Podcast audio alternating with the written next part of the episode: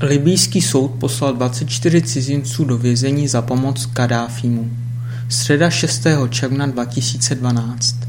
Libyjský soud poslal 24 cizinců, převážně Ukrajinců, do vězení za pomoc, kterou poskytli režimu Velké libyjské arabské lidové socialistické džamahirie vedenému Muammarem Kadáfím.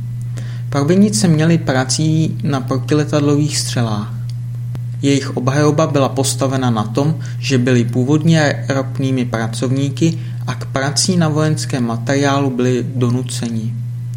Nejpřísnější trest doživotního vězení dostal Rus, který byl považován za jejich velitele. Druhý Rus, 19 Ukrajinců a 3 Bělorusové dostali všichni po 10 letech nucených prací. Běloruský velvyslanec Anatoli Aleksejevič Štěpus, který byl přítomný jednání soudu, vyjádřil na rozsudkem údiv.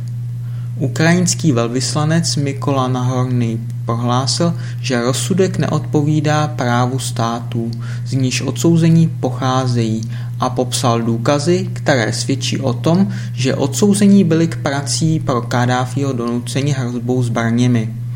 Podle vyslanců se muži proti rozsudku odvolají.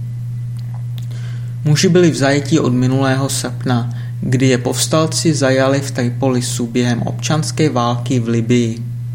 Jimi opatrované protiletadlové zbraně byly používány proti letounům Severoatlantické aliance, které podporovaly povstalce proti Kaddáfímu.